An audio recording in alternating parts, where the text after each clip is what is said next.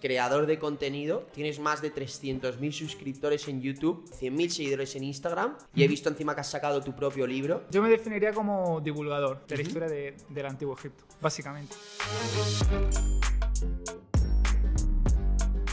La pieza más cara que se ha comercializado, que tú te acuerdes. Me suena 62, 62 millones.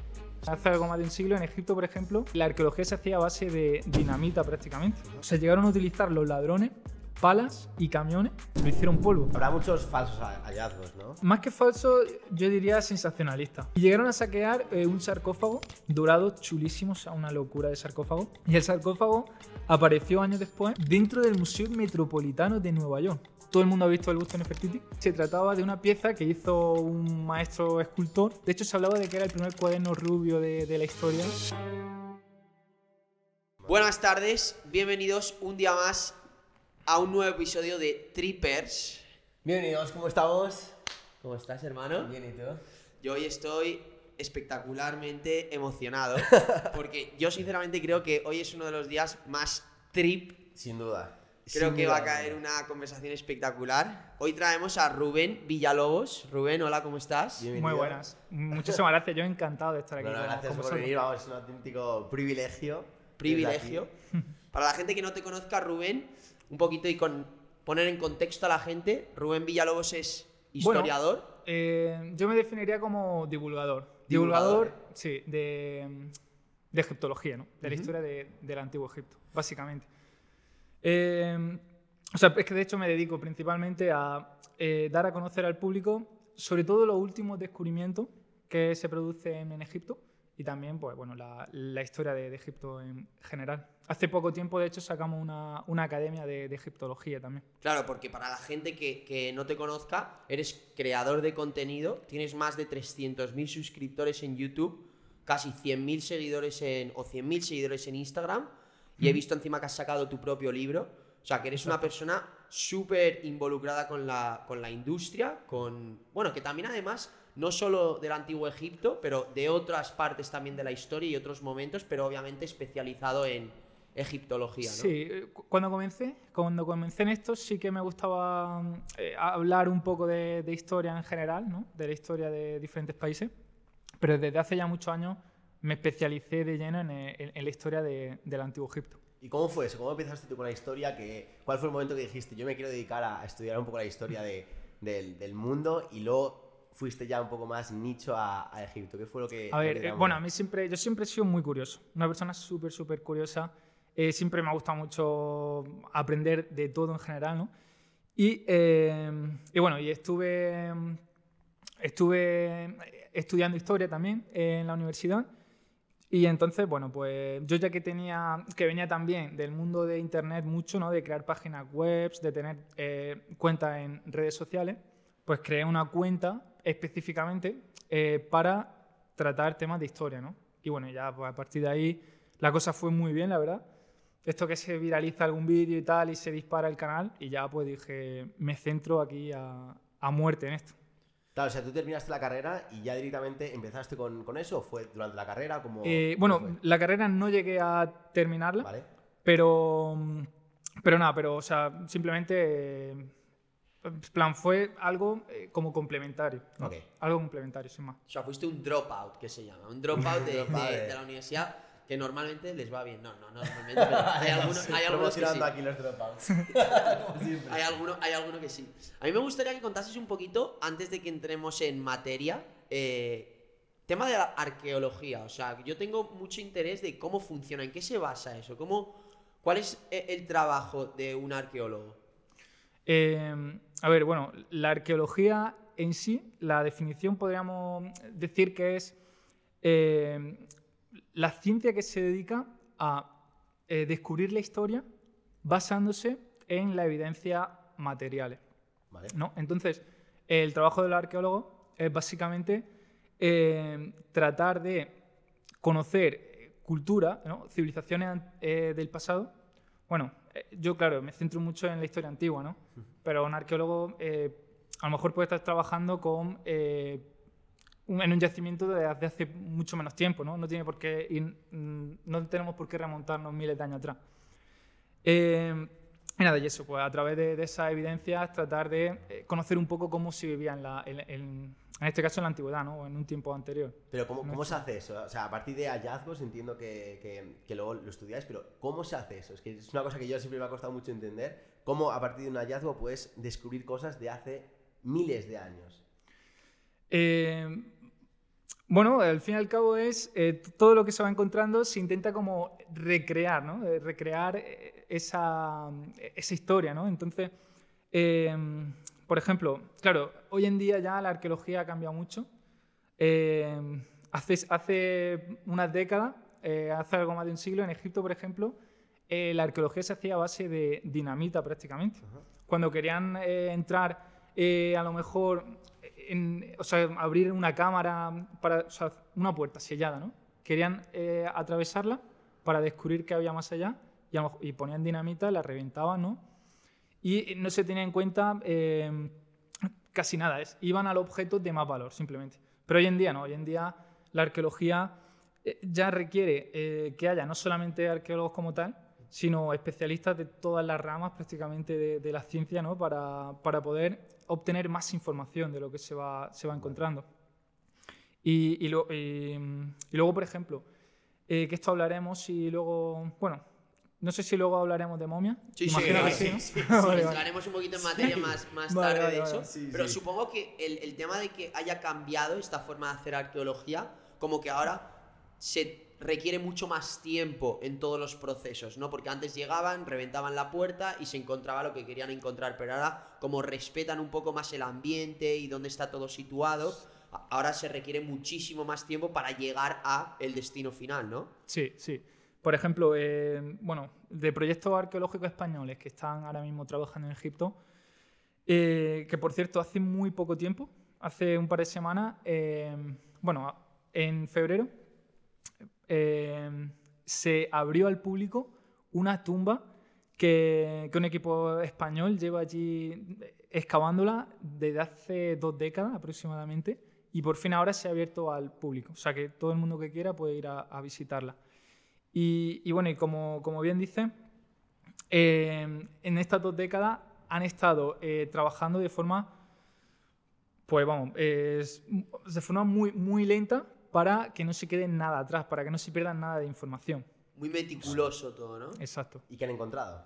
Exacto, pues bueno, allí han encontrado, estoy hablando del proyecto Yehuti, ¿Vale? como el más famoso, se podría decir, de los que están excavando allí en Egipto, ¿no? español. Y, por ejemplo, eh, su principal hallazgo, eh, bueno, han encontrado alguna- algunos sarcófagos con, con momia en su interior, momia intacta. Y, y luego, eh, un, un hallazgo muy curioso es que eh, esta- este lugar es una tumba, la tumba de Yehuti, que era el tesorero de la reina faraón Hatshepsut. Y entonces, eh, allí se encontró una, ¿cómo decir? Bueno, como una especie de piedra, ¿no? Sobre la cual estaba representada, eh, o sea, un, dibujo. Se ve un dibujo de, bueno, es evidentemente Hatshepsut, ¿no? Esta, esta reina faraón. Eh, y este dibujo lo que, lo que, lo que viene a ser es, eh, o sea, una especie de como cuaderno rubio. De hecho, se hablaba de que era el primer cuaderno rubio de, de la historia, porque eh, se ve cómo está el dibujo bien hecho de una persona, del maestro, y al lado el dibujo que, que haría pues, un aprendiz. Ok. ¿no? Entonces, no sé, bueno, Pero como cuaderno rubio, ¿te refieres a qué, a qué te refieres eh, con es ese término? como una forma de eh, aprender, ¿no? Ah, que vale. alguien tenía que calcar, ese- bueno, hacer ese dibujo basándose ¿no? en el profesional para sacarlo. Ok. El busto de Nefertiti, por ejemplo, eh, una de las teorías de... Porque ya sabéis que le falta un ojo, ¿no? Y eso, por ejemplo, es algo que... O sea, todo el mundo ha visto el busto de Nefertiti, pero, eh, claro, casi nadie sabe por qué le falta un ojo. Y de hecho, lo- eh, los egiptólogos tampoco se ponen del todo de acuerdo. Pero una de las teorías es que eh, el busto Nefertiti se trataba de una pieza que hizo un maestro escultor, ¿no? Para, eh, o sea, para eh, tenerla allí en su taller como eh, una referencia para que los aprendices pudieran basarse en ella. Entonces el ojo nunca se llegó a poner. Se, eh, se cree que nunca se llegó a poner en su ojo. De hecho, eh, se, le han- se le practicaron ana- eh, análisis con microscopio y vieron que en ningún momento hubo nada de pegamento, de resina de ningún tipo, por lo tanto se cree que nunca se puso. Para eso, ¿no? Para enseñar a los aprendices un ojo puesto y el otro sin poner, ¿no? Como, no sé, tal vez como la forma. Y ahora que dices lo de que hay un poco de debate entre diferentes arqueólogos, porque yo pienso en esto y claro, si es hace tantos años, ¿no da un poco mm, pie a la interpretación eh, el trabajo de la arqueología? ¿No hay ¿Cómo, mucho ¿A qué te refieres? De, pues, bueno, sí, Ah, hay bueno, disputa. ¿no? De, Sí, yo creo sí. que esto es una, una cosa, ¿no? Claro, porque da un poco paso, no, no hay mucha interpretación dentro de esto. Muchísima, muchísima, muchísima. O sea, Vale. no es todo objetivo, hay algo de subjetividad y de... Sí, sí. O sea, porque no se Sí, sabe sí. con certeza al 100% que haya sido así, porque han pasado muchísimos años. Claro, al fin Pero y al es un cabo... paco- un- lo que tú dijiste, se, se trata de reconstruir como mejor se pueda la historia, ¿no? Sí, yo creo que se juega mucho con eh, la probabilidad. Tienen evidencia, evidencias claras de algo, pero no llegan a completar eh, como el puzzle entero, ¿no? Vale. Y lo que falta, pues, tienden, tienden a, a creer en algo, ¿no? Al fin y al cabo. Y entonces, claro, hay, hay bueno, pues hay, el, podríamos llamar los grandes misterios de- del Antiguo Egipto, que luego hablaremos también seguro. Sí, sí, sí. Y, y claro, y ahí es donde están la- los debates intensos ¿no? entre, Ujú. entre los egiptólogos. Yo antes de ir para, para allá, yo te quería preguntar una cosa, una curiosidad que he visto en tu Instagram. De, hablando de arqueología, un poco fuera de- del tema Egipto, he visto que pusiste hace como unos meses que se descubrió un animal de más de 43 millones de años, que era parecida como a las ballenas. Y, Sí. y- y la foto era como, era larguísimo el animal, parecía un, un dinosaurio Sí, claramente. sí. ¿Cómo fue eso? Eso fue increíble, ¿no? Sí, bueno, e- eso es, es interesante porque, bueno, aquí ya nos, nos remontamos a muchísimos años, ¿no? Atrás. Eh, pero básicamente, esto estaba en, en un lugar eh, actual, en mitad del desierto, que se conoce como el Valle de las Ballenas. Está repleto de, de restos de ballenas, ¿no? Y de, de- de animales así, ¿no? Súper súper remotos. Eh, bueno, simplemente hace muchísimo tiempo no había un desierto. Donde, donde hoy en día está el desierto del Sáhara, eh, había, había agua. ¿no? Entonces, eh, claro, pues muchísimos animales fueron marinos, fueron a parar en ese lugar exacto y de ahí que ahora se estén encontrando esos, esos restos. Era enorme. Era como... Sí, sí, gigantes, pero gigantes, inmenso. vamos, inmensos. Y todas estas búsquedas que se hacen, estas investigaciones, ¿quién, quién las financia? ¿Cómo se organizan? Eh, hay de todo, realmente hay de todo. Eh, bueno, pues algunas, eh, en muchas de ellas hay instituciones detrás, mm, grandes instituciones. Eh, otros proyectos arqueológicos se financian. Esto se está llevando mucho últimamente con el tema de- de- del crowdfunding y todo esto, ¿no? la financiación. Y, y también otros, eh, tal vez los menos, eh, se financian de manera, bueno, se autofinancian, ¿no?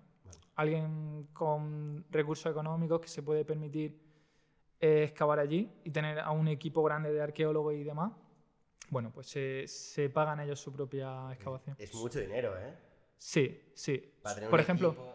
Supongo Eh, que si hacen eso de forma privada, luego lo que se encuentre es para ellos, como colección No. privada. ¿No? No. No, antes sí era así. Ah, Hablamos de hace 100 años. Hace 100 años, un poquito más. eh, bueno, hace 100 años justo se cambió eso. Porque, claro, bueno, si nos remontamos más atrás, sí, ya el que primero llegara es el que se lo quedaba prácticamente, ¿no? Pero hace aproximadamente 100 años era, se llegó a un acuerdo con, eh, con la autoridad egipcia y se repartían en 50%, 50 y 50 los, los objetos de, de la tumba, ¿no? Eh, en la tumba de Tutankamón, por ejemplo, se llegó a un acuerdo en un primer momento de que se iban a quedar con eso, con la mitad. La mitad el mecenas que lo financió y la otra mitad el gobierno egipcio. Y eh, las piezas que fueran, o sea, las piezas muy privilegiadas, las piezas que fueran únicas, sí que se las quedaba el rollo, la máscara de Tutankamón, el sarcófago, tal, sí le va a quedar el gobierno. Pero el resto, muchas de ellas, pues sí, iban para, para el mecenas. Hoy en día no, hoy en día eh, todo se queda en, en Egipto. Todo es para ellos. Entonces Todo. ellos lo hacen de una forma voluntaria porque quieren invertir y encontrar eh, hallazgos, pero no se quedan ellos nada, no ganan ellos nada con, con eso. Eh, De piezas piezas como tal, no. Una cosa que me, me había llamado la atención, eh, fuera de la civilización de Egipto, antes, antes de que, antes de que entremos en ese tema, es el tema del hallazgo del caballo de Troya. Eso se encontró, Sí, ¿cómo, sí. cómo- cómo fue ¿Cómo eso? fue eso? A ver, eh, Esto puede, puede ir un poco con lo que estábamos hablando antes de la interpretación, ¿no? Yo para mí eh, se juntan dos cosas aquí, pero bueno, ahora, ahora lo comento. Eh, bueno, esto básicamente que unos arqueólogos encontraron allí un resto de madera y tal, súper antiguo, y bueno, ellos lo, lo achacaron ¿no? Al- a que era parte del caballo de Troya. Y eh, bueno, pues la noticia corrió como la pólvora, obviamente. Y, y, bueno, eso. Eh, realmente no hay forma de, de demostrar eso. Vale. O sea, imposible. Y, mm, y, lo que os decía, que eso para mí es, eh, por un lado, o sea, bueno, es, es- yo lo veo como querer llamar la atención para que todo el mundo eh, se fije en ello, ¿no? En su trabajo, poder conseguir más, por ejemplo, mecenas, gente que, que quiera eh, financiarlo para que sigan investigando. Eh, a- bueno, al fin y al cabo, un poco así, ¿no? Porque hay habrá muchos falsos ha- hallazgos, ¿no? Eh, más que falso, yo diría sensacionalista. Vale, ¿no? sí. Una forma de exagerar es bastante común. Es bastante común. ¿Y el- Exagerarlo. ¿El tema del mercado negro también funciona con esto o no? Bueno, el mercado negro eh, está. Con el tema de robar piezas y tal, está bastante fuerte, la verdad. Es una pena. Es una pena, pero, pero sí. De hecho, eh, un proyecto arqueológico español, eh, se llama eh, Come el, Camasín, es de un, o sea, de un profesor de la Universidad Autónoma de Barcelona. O sea, para que veáis que hoy en día estás, vamos, está a la orden del día el tema de los robos, ¿no? De tumba. Hace, unos 100 hace unos 20 años fue allí a Egipto, ¿no? Buscando un lugar para, para excavar. Y bueno, encontró una zona bastante interesante, sacada, eh, ya metida en el desierto, ¿no? Y bueno, lo dejaron todo más o menos preparado para volver, eh, para ya de lleno allí a, excavar. Y cuando volvieron, eh, en unos meses, se encontraron que el, o sea, el yacimiento como tal estaba partido en dos, como, como una trinchera gigante, y resulta que eh, la habían saqueado totalmente con... O sea, llegaron a utilizar los ladrones palas y camiones, o sea, como eh, eh, una excavadora, ¿no? Vale. Con camiones. Directamente se lo llevaron todo, ¿sabes? Lo, vamos, lo hicieron polvo, lo hicieron polvo. Y luego esta- esas piezas se vendieron por todo el mundo porque se han encontrado piezas de allí justamente por todo lado. De hecho, eh, este mismo profesor, bueno, el profesor de, que es el director de esta excavación, una alumna suya, eh, o sea, él, él se enteró de esto, de las piezas que estaban por ahí por, por todos sitios, porque una alumna suya casualmente había comprado unas piezas eh, que robaron allí, en ese Sí. mismo yacimiento.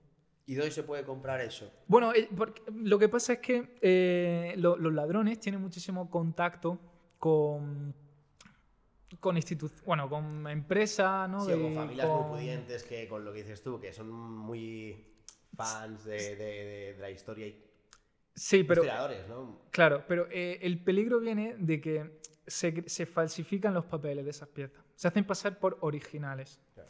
Entonces esta, o sea, esta estudiante lo compró en un, en un anticuario de Barcelona. Claro, y venía con su licencia y con, su, y con todo, ¿no? Era, aparentemente era legal, pero se sabe que no. Se sabía que no. Y de, de hecho, eh, en el año 2011, sin irnos más lejos, eh, cuando la eh, primavera árabe, las revueltas que hubo en Egipto y demás, bueno, eso fue un caos total. Allí saquearon hasta, hasta los museos directamente, entraron a los museos, rompieron la vitrina y se, se llevaban, bueno, lo que podían, ¿no? La gente se iba de allí con lleno, vamos. Y, llegaron a saquear eh, un sarcófago dorado chulísimo, o sea, una locura de sarcófago. Y el sarcófago apareció años después eh, dentro del Museo Metropolitano de Nueva York. O sea, lo había comprado el museo por creo que 4 millones de dólares o algo así, eh, porque había picado, ¿no? O sea, el propio museo eh, había visto el sarcófago con sus papeles, con toda la información y la había comprado. Y estaba allí expuesto. Pero el sarcófago es real. Simplemente Real, lo que falsifican real. es que los papeles dicen que se compró Claro, claro. de forma el legal. sarcófago es real. Claro, pero el sarcófago es 100% real. Exacto, exacto. De hecho, ese sarcófago se puede visitar ahora en Egipto. Estados Unidos lo, eh, lo ha devuelto allí. Se puede visitar en un museo que han abierto hace muy poquito tiempo. Joder. Pero esta- este tipo de piezas, ¿cuánto pueden llegar a costar? Bueno, por el sarcófago 4 millones. o sea, Cuatro una millones. locura. ¿Y Pero luego locura que tenemos- hayas visto? Eh, pues no recuerdo, pero, pero era una barbaridad, ¿eh? O sea, una. 50 millones O más, o más. sí. Eh, sí, sí. Es que claro, es que hay piezas que Sí, son O sea, habrá incalculables. la pieza más cara que se ha comercializado, que tú te acuerdes. Eh, Es que no, es que no recuerdo la, la cifra exacta. Pero sí, pero era. eh, Muchísimo. Me suena a 62, 62 millones. 62 millones. Sí. Vale. Qué locura. Y oye, Rubén, entrando un poco ya en la, en la civiliza- en la civilización egipcia, eh, hemos, estado hablando antes de los egipcios y tal, y sí es verdad que hay un poco de lío de fechas, ¿no? Porque se estima que fue hace 2500 años, hay gente que dice que fue hace más, gente dice que no hay manera de demostrarlo. Eh, ¿Tú cómo explicarías si alguien te pregunta, ¿hace cuánto tiempo vivieron, lo- vivieron los egipcios? Eh, vale. Yo, de hecho, he traído una réplica, algunas piezas que tengo yo por casa, ¿no? A mí me gusta coleccionar eh, réplicas, piezas idénticas a las originales de los museos. Y he traído una que creo que puede responder a esa pregunta. Damos Sí, ya, ¿no? Sí, sí, vale. sí, hombre, para eso están. Pues mira, esta de aquí. A ver el micro. Espera, Sí, sí, ya. Ahí está. Vale. Esta de aquí es eh, la paleta de Narmer. Se Vale. conoce como la paleta de Narmer. Eh, Narmer es el primer faraón de la historia del Antiguo Egipto. Ujú. Y eh, ahí es como se considera como el inicio, ¿no? De, mm, eh, bueno, el inicio de la historia del Antiguo Egipto, ¿no? Vale. Yo me remontaría un poco, un poco atrás también, ¿no? Unos años atrás. No desde el primer faraón, sino porque ya se tuvo que crear una civilización, ¿no? Para que se diera eh, esta situación en la que una persona pueda conquistar eh, todo el territorio de- del Antiguo Egipto. Pero bueno, más o menos, ¿no? Y, este faraón, Narmer, está datado, eh, se data eh, que vivió en torno al año 3100 a.C. Vale. Entonces, bueno, eh, hoy en día... lejos, 2500, mm, 3100. Pero es que eh, Claro. he oído incluso pues, 10.000 o 12.000 años antes de Cristo que habían algunos, algunas teorías. Sí, sí, bueno, a ver, al fin, al fin y al cabo Egipto está eh, repleto de misterio, ¿no? Y, mm, y, y claro, pues es inevitable eh, que surjan ese tipo de teorías.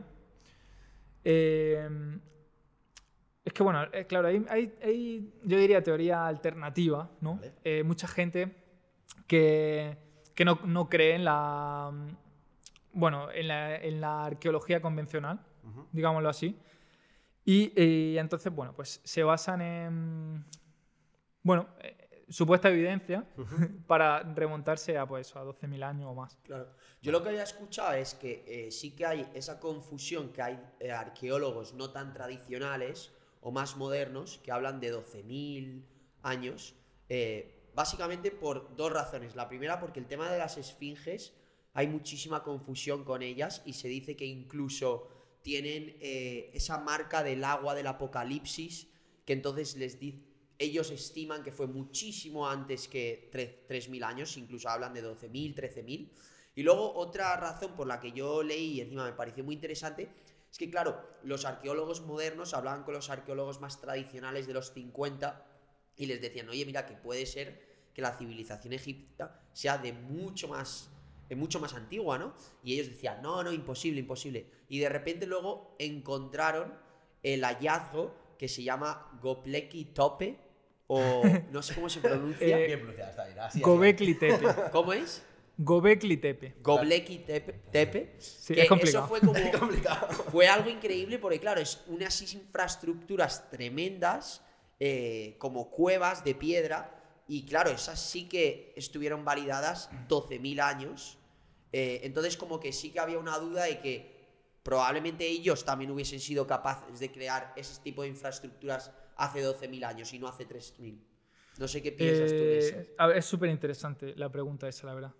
Eh, Porque para mí, Gobekli Tepe en Turquía es eh, posiblemente el mayor misterio de la arqueología mundial, ¿sabes? A pesar de todo lo que hay en Egipto. Eh, porque es eso, el- es el primer templo de la historia de, de la humanidad. Y, y no solo eso, sino que, bueno, es el más famoso, Gobekli Tepe, pero constantemente están descubriendo nuevas construcciones muy similares. O sea, que prácticamente cada, cada año aparece una nueva construcción similar. Eh, claro, e- estamos hablando del origen de los. Claro, en ese momento, en esa época, hace pues hace, no sé, hace 12.000 años, eh, la, la- la arque- la arqueología actual, la, historia actual, no reconoce una civilización como tal, ¿no? En esa época tan remota. Sin embargo, en Gobekli Tepe eh, vemos evidencia de lo que podría ser una civilización como tal, ¿no? Adem- Además, bastante grande, con esas construcciones monolíticas gigantes, ¿no? Eh,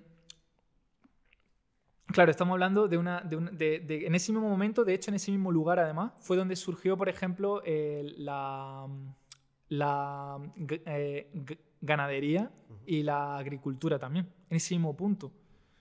No son como. Bueno, tal vez eh, lo que falta allí para que los arqueólogos lo tomen como una civilización, yo diría que es la escritura.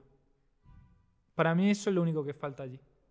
Pero bueno, al fin y Vale, al pues cabo. la, la primera escritura, ¿cuándo, eh, cuándo- cuándo fue?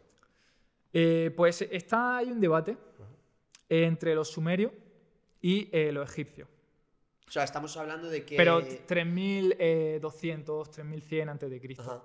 Claro, porque para poner en contexto a la gente, lo que yo había escuchado es eso, que los arqueólogos dicen que no ha sido la civilización egipcia hace 12.000 años, porque hace 12.000 años era imposible que ellos se formasen como civilización y como sociedad, creando todas esas infraestructuras, que era demasiado antiguo. Entonces, claro, cuando se descubrió esta nueva infraestructura, que tiene un nombre complicado, eh, Claro, ahí es como que le descuadró todo un poco porque dijeron, si ellos han sido capaces, a lo mejor Egipcio tam- eh, Egipto también, también fue capaz de... Sí, eh, es posible, pero no se han encontrado evidencia. Por lo tanto, eh, o sea, no, tiene sentido. No tiene sentido, claro. Eh, bueno, aquí pasan dos cosas. Ahora hablamos de la esfinge porque es muy interesante sobre esto, lo que comentabas, ¿no? Pero eh, pasa una cosa, y es que eh, eh, Egipto, o sea, el, el desierto del Sahara no es. mm, hace 7000 años, no tiene nada que ver.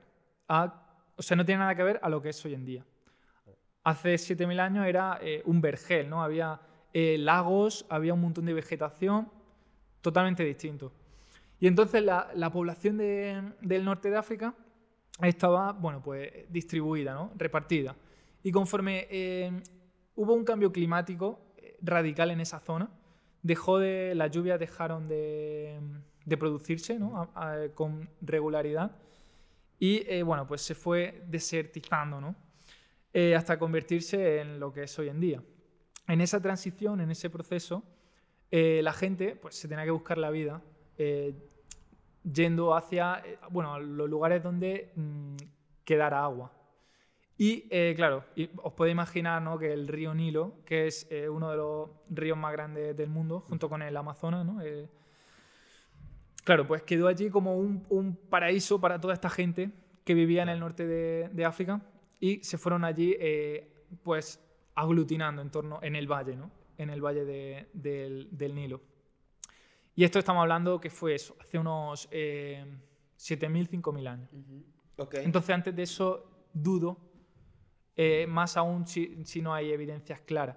Y, y, eh, lo que me comentaba de la esfinge, pues eh, hay un investigador muy famoso en ese sentido, ¿no? que es el que dio, o sea, creo esta teoría, Robert, Robert Schott, que eh, le estuvo eh, datando, eh, como dices, la, o sea, no el cuerpo de la esfinge como tal, sino justamente al lado, un muro que hay, porque está, la esfinge está como bajo, o sea, o hay como un agujero, ¿no?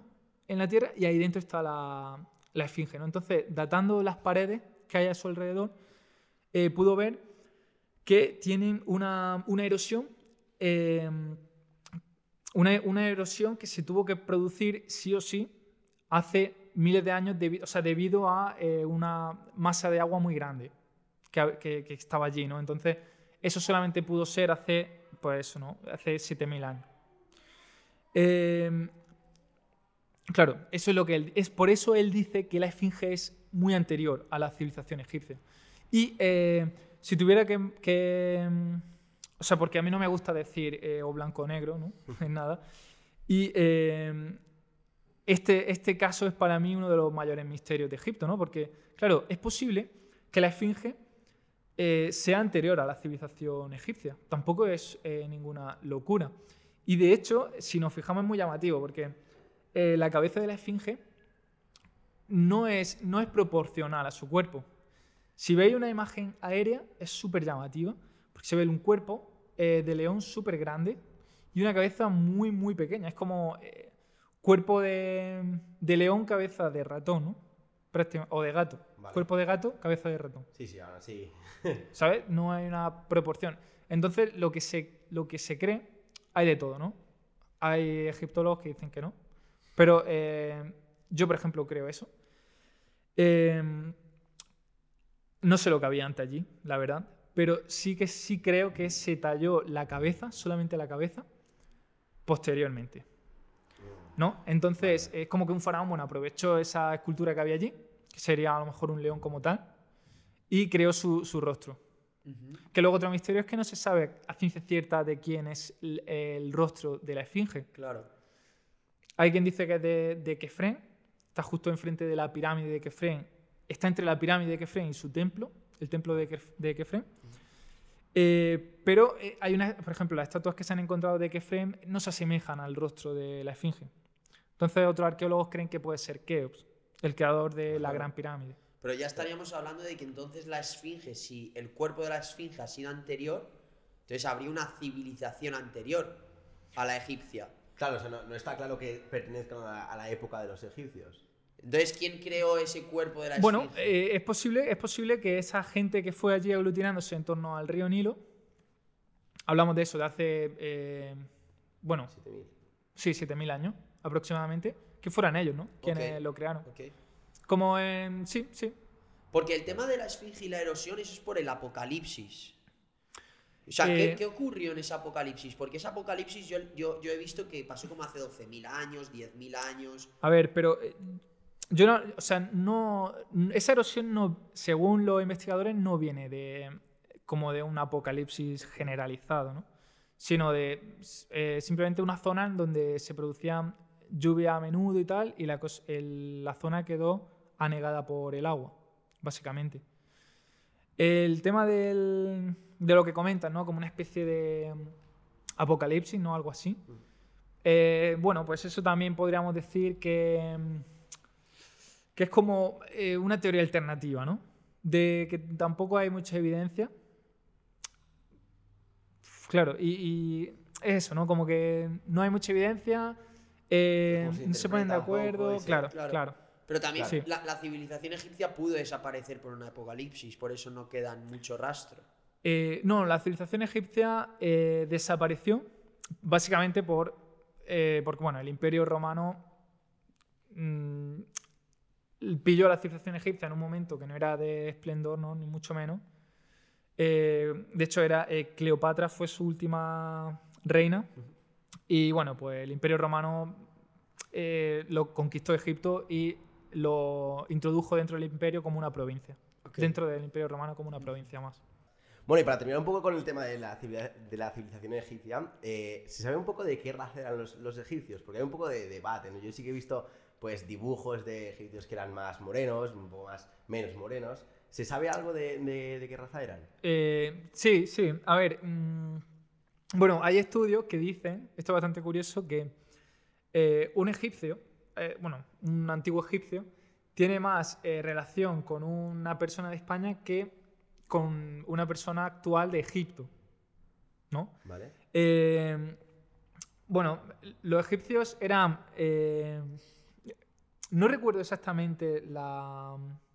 Bueno, como la raza en la que se puede encasillar, ¿no? Como tal. Eh, pero al fin y al cabo, eh, es algo mm, autóctono de la región, ¿no? Eran de allí, básicamente. Y el- bueno, pues lo que sucedió es que eh, en torno a, bueno, con la llegada de los árabes y todo esto, ¿no?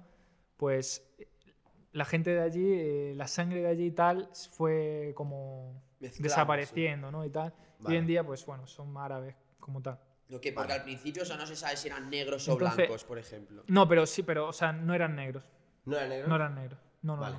no. Vale. Es No. curioso porque yo he visto De alguna hecho- imagen de pues algún faraón que, bueno, no es, no es negro, negro, pero sí, que- sí bastante moreno. A ver, hubo una dinastía de faraones que sí eran negros como tal, Vale. pero que venían del sur, venían del- de, de la zona de Nubia, justamente al sur.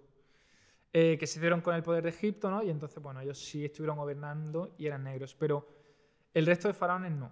Vale. Era, eh, de hecho, hay momias eh, que eran pelirrojas, ¿sabes? Pelirrojas. Sí, Ostras. sí, sí, sí.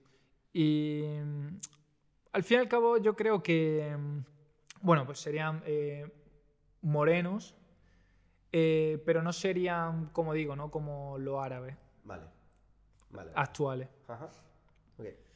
Yo te quería preguntar un poquito ya yendo a la parte de la tecnología perdida de Egipto, que eso es lo que más nos ha sorprendido Sí, sí. cuando nos hemos preparado eh, bueno, esta charla. Una de las cosas que más me, me ha sorprendido a mí es que no se sabe muy bien cómo hicieron todo, ¿no? Toda, todo todas las infraestructuras, las pirámides, eh, no se sabe muy bien cómo lo hicieron.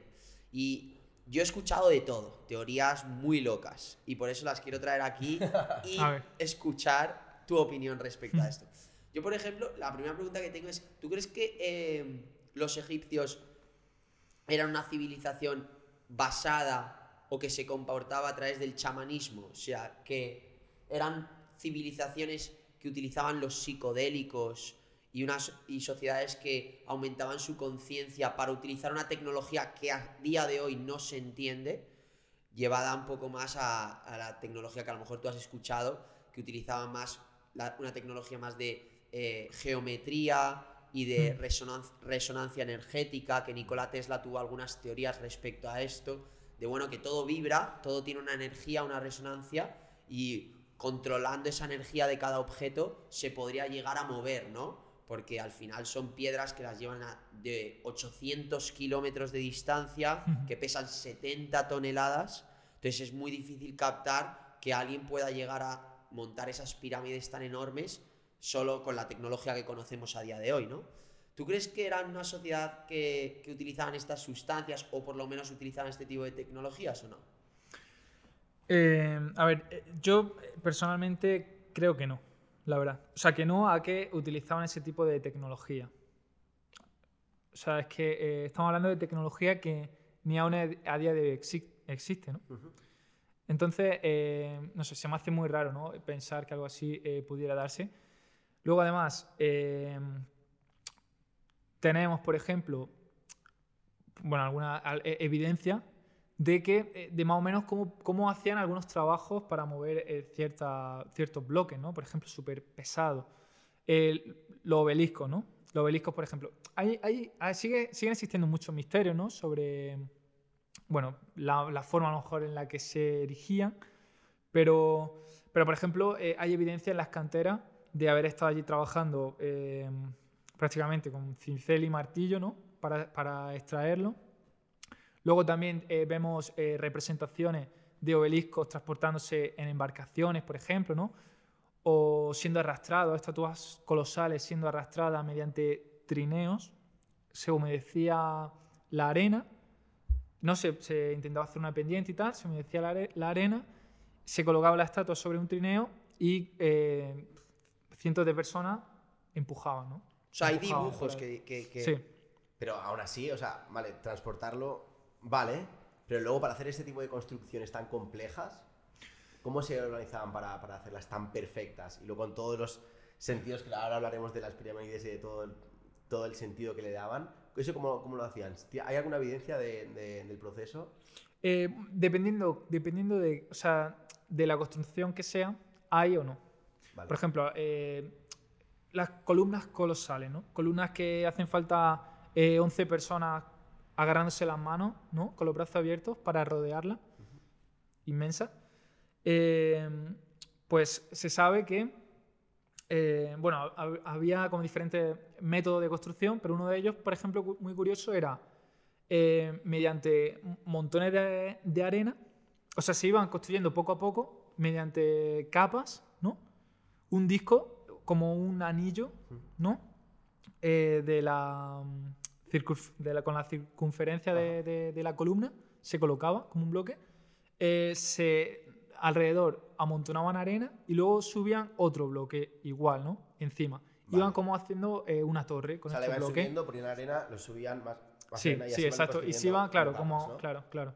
Vale. Pero joder, Por ejemplo. es muchísimo, o sea, se necesitaría muchísima gente para, para hacer eso. Y luego también, Sí. por ejemplo, una cosa que a mí me ha quedado, me ha dejado un poco loco es que tienen una cierta orientación. Por ejemplo, las pirámides de Giza eh, tienen una orientación muy determinada respecto al Sol y que forman unas constelaciones muy determinadas. Entonces, Sí. ¿eso, ¿eso cómo puede ser? O sea, A ver, allí eh, prácticamente todo tiene un simbolismo astronómico, ¿no? Para lo que nosotros hoy en día es la astronomía. Para ellos tendría un significado eh, mitológico. Eh, ellos, por ejemplo, creían que eh, al morir, ¿no? Como que eh, se iban a, a la estrella, por ejemplo. Entonces, eh, claro, pues eh, prácticamente todo está alineado eh, hacia o hacia mm, la salida del sol en, en el inicio de la primavera, del invierno, de, de- ¿no? O, o hacia ciertas constelaciones en determinadas fechas. Vale. ¿Y hay algún otro ejemplo de, de algún, de algún otro tipo de construcción que se sabe cómo lo hacían? Aparte de la, de la circunferencia que has comentado. Eh, bueno, eh, también, también había, claro, porque a lo mejor tú ves un templo súper eh, colosal, ¿no? Claro, eso es lo que me refiero. simple vista es Templos, cosas que una son locura. muy grandes que dices, ¿cómo hicieron esto? Sí. O sea, que ahora te lo explicas un poco en historia un poco más moderna, pero hace tantos años, ¿cómo eran capaces de hacerlo? Sí, pues a lo mejor tú ves un templo súper colosal, eh, pero cuando te acercan los bloques no son tan eh, grandes, ¿no? Como Vale. puedes imaginar. Que, se po- que al fin y al cabo se podían transportar, ¿no? Tampoco requerirían tanto esfuerzo. Eh, y entonces, bueno, pues eh, también se cree que, que hacían andamios con madera, ¿no? Para ir subiendo los bloques. Vale. ¿Cuál es el que más, el que tú dices, tú personalmente dices, no entiendo cómo han hecho esto? ¿Cuál ha sido el que más te ha impresionado estudiando pues mucho la historia de, Egipto? Eh, puede que lo que más me haya impresionado sea el Serapeón de Saqqara, eh, en la zona de Saqqara, que es como el mayor enterramiento, la mayor necrópolis que existe en Egipto. Hay una tumba muy concreta que se llama el Serapeum, que era donde eh, llevaban, eh, bueno, enterraban a eh, toros. Entonces, claro, el sarcófago, además eran unos toros, se conocían como los toros apis, que para ellos eran un dios en la tierra, ¿no? un dios viviente. Eh, ellos elegían a un toro en concreto que tenía que tener una serie de características muy llamativas. debajo de la lengua o en la lengua debía de tener como un símbolo, una mancha, en el costado también con una especie de ala, una mancha al azar, ¿no? pero que se dieran todas esas características. Y cuando nacía uno, cuando lo veían, eh, lo consideraban como un dios, lo tenían allí en un templo adorándolo, o sea, con un montón de sirvientes que le daban de comer lo mejor que tenían, eh, incluso bailarinas que se de- desnudaban para el toro, ¿no? Y, y claro, cuando fallecía, pues le hacían un embalsamamiento al nivel de los faraones, o sea, súper completo, ¿no? Y luego, lo, eh, mediante una procesión, eh, lo enterraban en este lugar que digo, ¿no? El Serapeo. Y entonces allí, bajo tierra, unos túneles interminables, nos encontramos con unos sarcófagos que son inmensos. O sea, el tamaño de esos sarcófagos es que es como esta habitación, a lo mejor, ¿sabes? O sea, una barbaridad. Sí, sí, entonces eh, están allí bajo tierra y a mí, a mí es como lo que más me ha impresionado, ¿no? Eh, pensar en cómo podían transportar eso girando ¿no? por, por los, los- los pasillos. Luego están colocados también así como dentro de una habitación. ¿eh? claro, es rarísimo. Es rarísimo. Y Yo- el tiempo que tardarían. Muy difícil. Yo, yo, a ver, cuando yo te estaba preguntando eso es porque obviamente hay miles de teorías y seguramente habrá gente que piense cosas más locas que a día de hoy, o por lo menos en nuestra sociedad, nos parecería muy, muy loco. Yo lo que sí que he escuchado, que me pareció como muy trip y muy interesante, es que se están creando como unos laboratorios en Maldivas desde hace ya muchísimos años con eh, arqueólogos muy importantes y muy famosos que están intentando descubrir y estudiar como la tecnología perdida de Egipto, ¿no? Porque ellos dan por hecho que había una tecnología completamente diferente a la que tenemos a día de hoy, que es Ujú. una tecnología perdida, que con toda la, bueno, todo el tiempo que ha pasado no se sabe muy bien cómo lo hacían, Y básicamente en estos laboratorios de Maldivas lo que se está especulando y se está estudiando es una tecnología basada en la geometría que básicamente ellos ponen de ejemplo, si tú pones una maquinilla de afeitar y la enciendes en una mesa, obviamente se va a empezar a mover, porque obviamente Sí. está encendida y se mueve. Pero basándose en eso como inicio de la teoría, ellos dicen que todo tiene una vibración, entonces si tú controlas la vibración de cada objeto, estás como manipulando la gravedad y estás consiguiendo mover objetos súper pesados de una forma súper ligera y eficaz. Entonces, eh, y basándose también en las teorías de Nikola Tesla, que le, que- que Sí. se le, le quitaron las teorías y todo es claro. eh, hay un, señor, un arqueólogo muy famoso que se llama Malcolm Bendall, que no sé si le conoces, No. que está estudiando estas teorías, pero sí que es verdad que a mí me parecía, desde mi punto de vista y desde mi conocimiento, me parecía una locura, ¿no? Sí. Pero cuando lo escuchas dices, Sí, a lo mejor tiene sentido, ¿no? claro. Sí, igual, es que si no, Claro. es que ¿qué otra explicación puede haber? Ya, bueno. O por Eh, a ejemplo, ver. por ejemplo las columnas, o sea, por ejemplo, cuando llegas a las pirámides de Giza, o sea, en una de ellas, cuando llegas al, al chamber, a, a la, A la a tumba, a la cámara, las piedras que están encima en, en el tejado de, de la cámara son de 70 toneladas y están muy, muy altas. Claro, o sea, Entonces, ¿cómo han podido subir ellos con esa distancia de techo para poner luego 7, 8, 9 o 100 piedras de 70 toneladas perfectamente puestas para crear esa cámara donde está la tumba? Ya. Eh, ahora, ahora hablamos de, la, bueno, de las teorías sobre la construcción de la Gran Pirámide, pero antes, en lo que me comentaba de, de tecnología ¿no? rara que, que pudiera haber, eh, hay un caso muy llamativo, ¿no? Eh, que bueno, es el que se conoce como las lámparas de Dendera o las bombillas de Dendera. Eh, allí en un templo en Dendera, ¿no? Eh, vemos que hay, bueno, pues como una especie de... A simple vista, claro, tú lo ves, te dicen eso, te parece, ¿no? Que es una bombilla.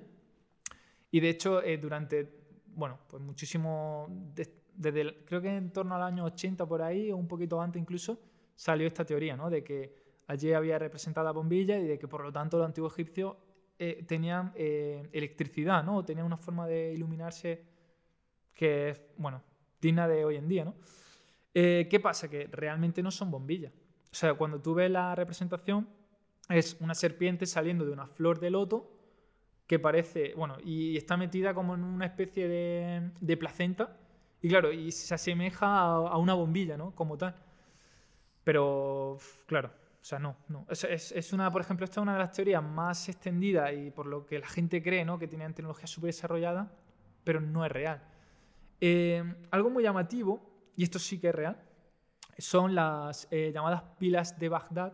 No es de Egipto, ¿no? Pero cerca- estaba cercano a Egipto. Y en una época, eh, bueno, también estamos hablando de antes de Cristo, ¿no? Eh, es posterior a, a Egipto. no, no, no. Es, eh, o sea, esta- lo que voy a comentar ahora, las pilas de Bagdad, eh, existieron, ¿no? Mientras que existía la- el antiguo Egipto. Ah, vale, fue durante. Vale. Si no me equivoco, si no me fallan los cálculos, creo que era antes de Cristo. Vale. Sí. Entonces, eh, porque el antiguo Egipto vino a su fin en torno al año 30 antes de Cristo aproximadamente. Vale. Eh, entonces, las pilas de Bagdad son como unos, unas vasijas de cerámica. Dentro se le, se le puso eh, un metal, no recuerdo ahora cuál era, ¿no? Y eh, se le echaba como una especie de. Algo como con alcohol, ¿no? Una especie de.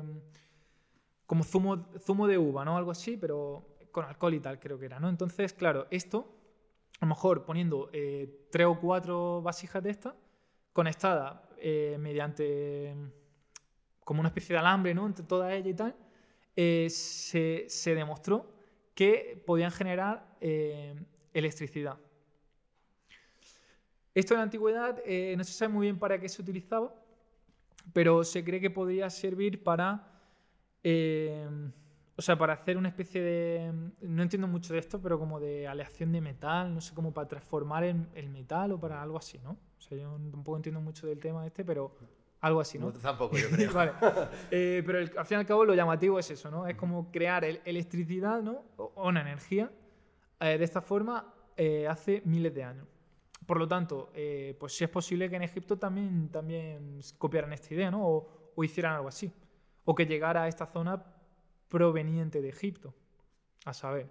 Vale, y lo de, las, lo de las cámaras que ha dicho él con tanta distancia hacia arriba. Sí, bueno, eso al fin y al cabo es eh, otro de los grandes misterios de Egipto, ¿no? Vale, o El sea, cómo se vale. construyeron, cómo se construyeron las grandes pirámides. No se sabe a ciencia cierta. Hay muchas teorías, muchísimas. ¿Cuál es tu Esta- favorita? que fueron los extraterrestres.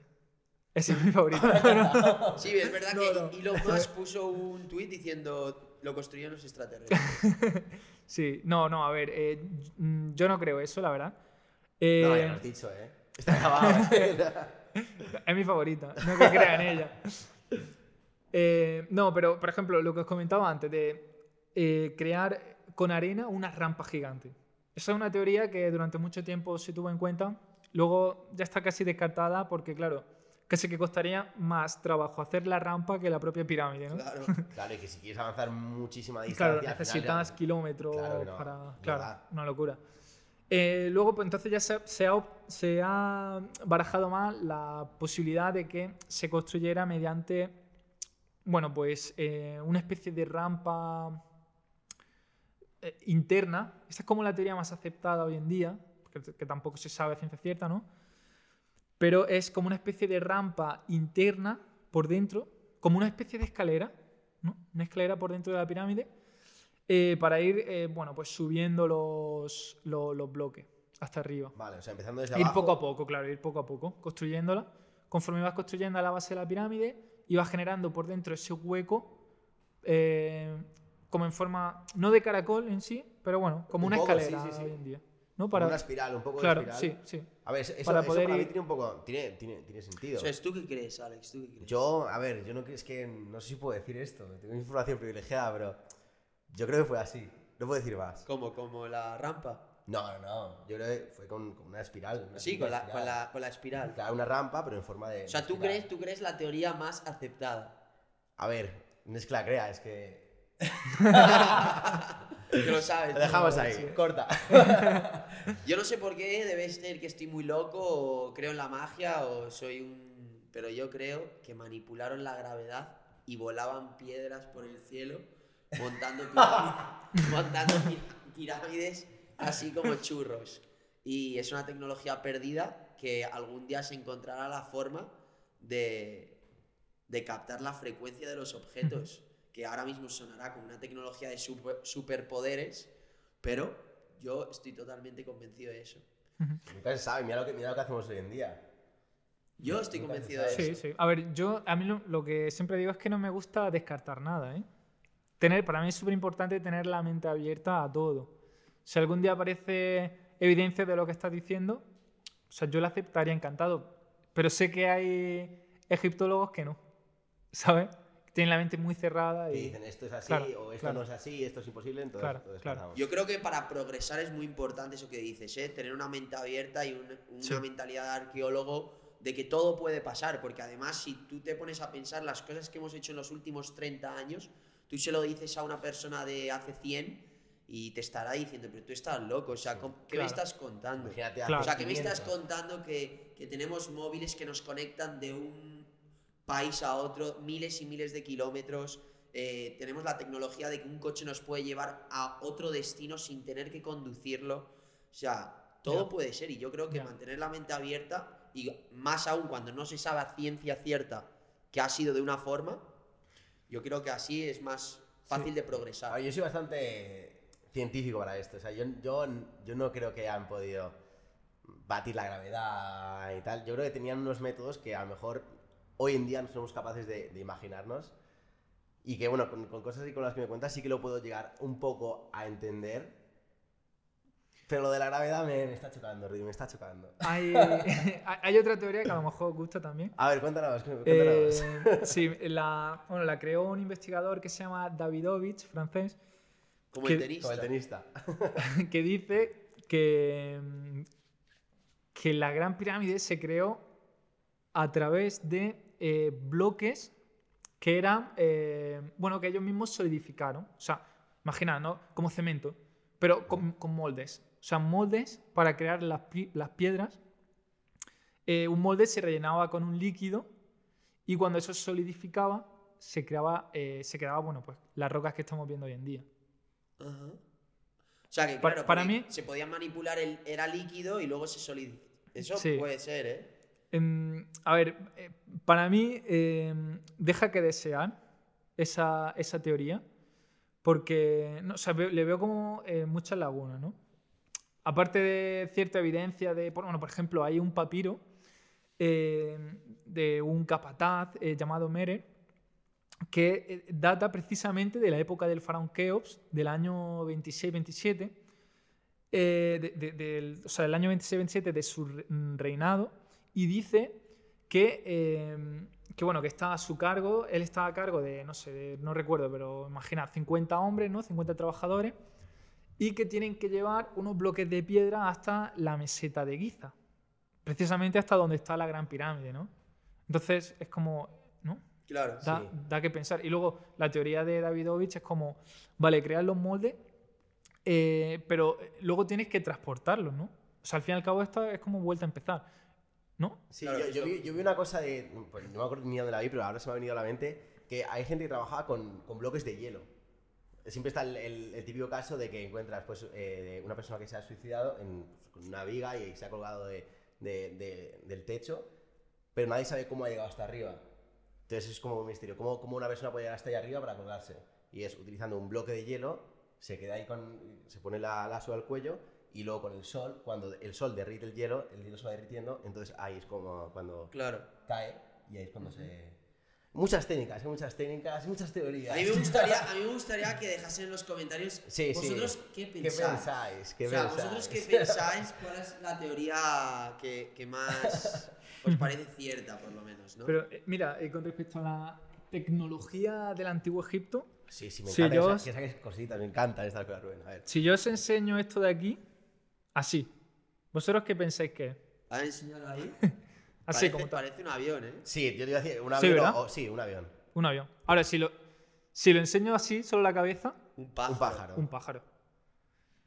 Esta, esta pieza es- se conoce como el planeador de Saqqara, o el pájaro de Saqqara. Es, eh, ha generado también muchísimo mm, misterio, ¿no? Eh, porque, claro, hay gente que dice que esto es como la representación de un avión. Y que, eh, por lo tanto, los antiguos egipcios ya conocían, ¿no? O sabían, bueno, o crearon aviones directamente, ¿no? Bueno, se descubrió precisamente en Saqqara, en una tumba, ¿no? en este lugar que digo, que es la mayor necrópoli de, de Egipto. Y eh, pues hay quien defiende que es, que, bueno, que es una especie de tecnología, bueno, una recreación ¿no? de, de una tecnología que tenía. Eh, y luego, pues, hay quien dice que puede ser, eh, bueno, un juguete que se le dio esta forma, porque aquí lo llamativo es la cola, ¿no? La cola, que está en forma eh, vertical, eh, no, no, es, no, no es lo típico, ¿no? Si quieren representar un pájaro. Pero se cree que se pudo hacer como para eh, que planeara más, ¿no? Como un juguete, se cree que puede ser eh, un boomerang, por ejemplo, o para, caz- para cazar, ¿no? Para cazar pájaros, lanzarlos, ¿no? O, o incluso una veleta. Una veleta que se colocaba, de hecho hay evidencias ¿no? de que la usaban, se colocaba en los barcos, por ejemplo, eh, para ver la dirección del viento. Pero nos has traído unos regalos, dices. Sí, sí, mira, aquí lo tengo. Eh, a ver. ¿eh? Sí, sí, sí. Bueno, nada, eh, un- bueno, mi libro os lo quiero dedicar, no está dedicado, lo voy a dedicar Ah, ahora. Mira, Egipto increíble. Es el libro que yo vi, increíble, ¿eh? Sí, sí, sí. Que lo sacaste hace poco, ¿no? Medianamente poco. Eh, el año pasado, eh, sí, 2022. Tengo que decir a la audiencia que el primer capítulo se llama Cuestión de Sexo. Yo os lo dejo ahí, no quiero decir nada más. Bueno, un dato muy curioso eh, sobre, eso- sobre esto, sobre ese tema, es que eh, los egipcios crearon un, un test eh, de embarazo. O sea, ellos ya tienen su propio test de embarazo. Y se cree, se cree que era efectivo en un 70%. ¿Y cómo era? Pues eh, la mujer embarazada, o que creía estar embarazada, no sabía, eh, cogía semillas de trigo y de cebada, ¿no? Un puñado de trigo y otra de, de cebada. La, bueno, la colocaba en, no sé, un sitio, en una bolsa, en un, macetero, no sé por decir algo así, y orinaba sobre ella durante varios días. Eh, creo que era si el trigo, si el trigo germinaba, es que estaba embarazada. O sea, bueno, si germinaba alguna planta estaba embarazada, ¿no? Si era el trigo, porque esto ya el colmo, si era el trigo, se dice que estaba embarazada de un niño y si era la cebada de una niña. Yo, a ver, yo no sé hasta qué punto esto será cierto. Yo no sé hasta qué punto esto será cierto. Eh, no he hecho la prueba, ¿no? Para saberlo, pero, pero eh, se dice que esta prueba se hizo hace poco tiempo. Eh, investigadores la estuvieron haciendo, ¿no? Y, y se comprobó que era efectiva hasta en un, en un 70% de los casos, ¿no? Que acertaba el 70% de las ocasiones. Y se, y se comparó con eh, orina de mujeres que no estaban embarazadas, de embarazadas y de hombres. Y en el caso de la embarazada eh, tenía esa, esa eficacia del 70%, que era mucho, Joder. la verdad. Increíble. Increíble, ¿eh? Estos egipcios estaban como una cabra, ¿eh? Pero eh, le daban al... Rubén, tenemos que hacer una segunda parte. 100%, Porque esto ha sido muy interesante. Ahora nos. Sí, Nos dedicas a de- Pero, pero antes tenemos una sección final venga. para ti. O sea que, por favor, bienvenidos una vez más a. a, las Triple Quick Questions. Un personaje histórico del pasado para tener, para tener una charla. Voy a decir Imhotep. ¿Quién es? ¿Quién es? el primer arquitecto de la historia, el que creó la primera pirámide de la historia y también se habla el, de que es el primer médico conocido en la historia. De hecho, fue tan relevante en el antiguo Egipto que se divinizó. O sea, se convirtió en un dios y se estuvo adorando durante 3.000 años a su figura. Tres cosas que van a ser diferentes de aquí a 50 años. El transporte, que yo soy de Almería, lo sufro. Espero que cambie, la verdad, espero que mejore. La tecnología, la forma de comunicarnos entre nosotros a nivel tecnológico, ¿no? Yo creo que va a ir todo relacionado con la tecnología, ¿no? La moda. Siempre cambia. ¿no? No va a Vale, cambiar. Sí, sí, sí. ¿Qué prefieres? ¿Un millón de euros hoy o 3.000 euros al mes para el resto de tu vida? Claro, eh, teniendo en cuenta que no, no sé cuánto tiempo voy a, a vivir, diría un millón. ¿Qué elemento natural serías? Fuego. Fuego. ¿Cuánto vale un Bitcoin? Diría que unos 15.000, Bueno, cerca, cerca. 20.000. 20.000. sí. 20.000, cerca, bien, vale.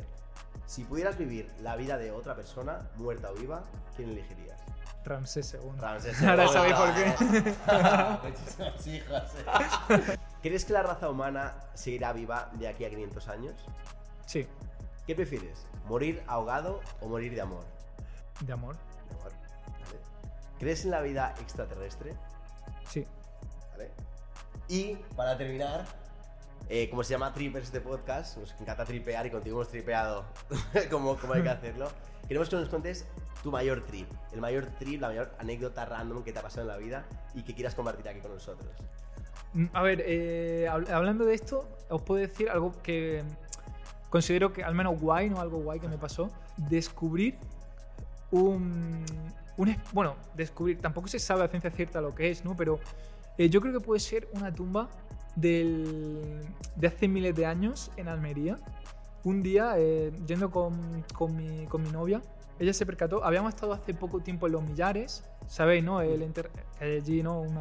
Un poblado eh, con su enterramiento, con sus tumbas y tal.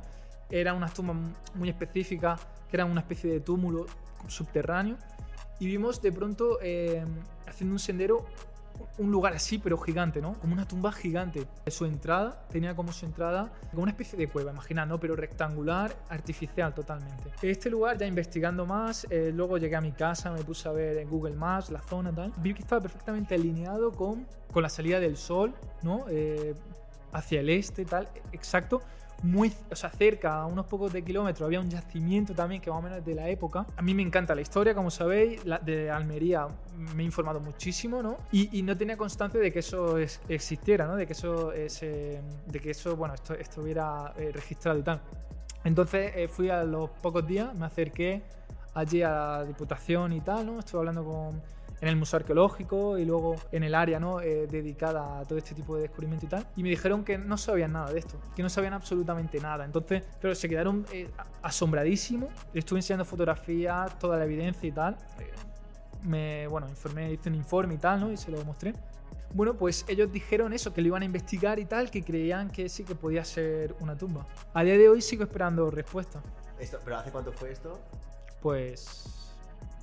Tres años. Pues Rubén, muchísimas gracias. Mil A gracias, vosotros. oye, ha sido un Ha placer. sido un placer, ha ¿Has sido estado a gusto?